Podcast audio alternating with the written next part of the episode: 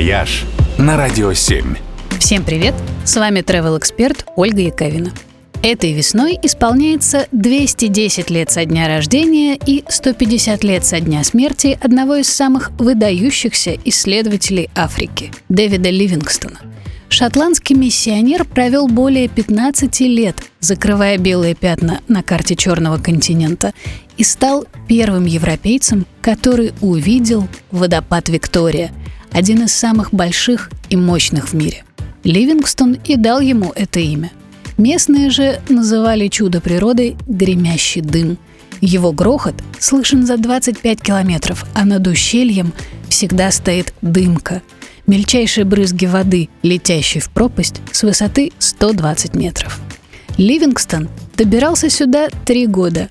Сегодня же прямо к водопаду, который делит между собой Зимбабве и Замбия, ходит скоростной поезд. Здешний туристический городок, названный в честь Ливингстона, считается адреналиновой столицей Южной Африки.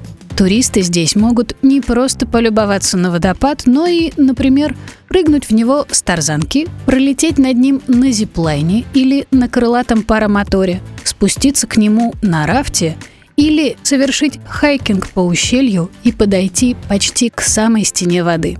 А зимой, когда река Замбези наименее полноводна, можно искупаться в купели дьявола у края водопада и даже заглянуть за край, как сделал сам Ливингстон в 1855 году. Путешественник описывал кипящую радугами бездну как самое замечательное зрелище во всей Африке. Более сильное впечатление водопад производит, пожалуй, только ночью, когда над ним мерцает лунная радуга. Редчайший природный феномен, который на Виктории можно видеть каждое полнолуние. И вот когда видишь его своими глазами, тоже чувствуешь себя великим путешественником. Не иначе дух Ливингстона спускается к вам.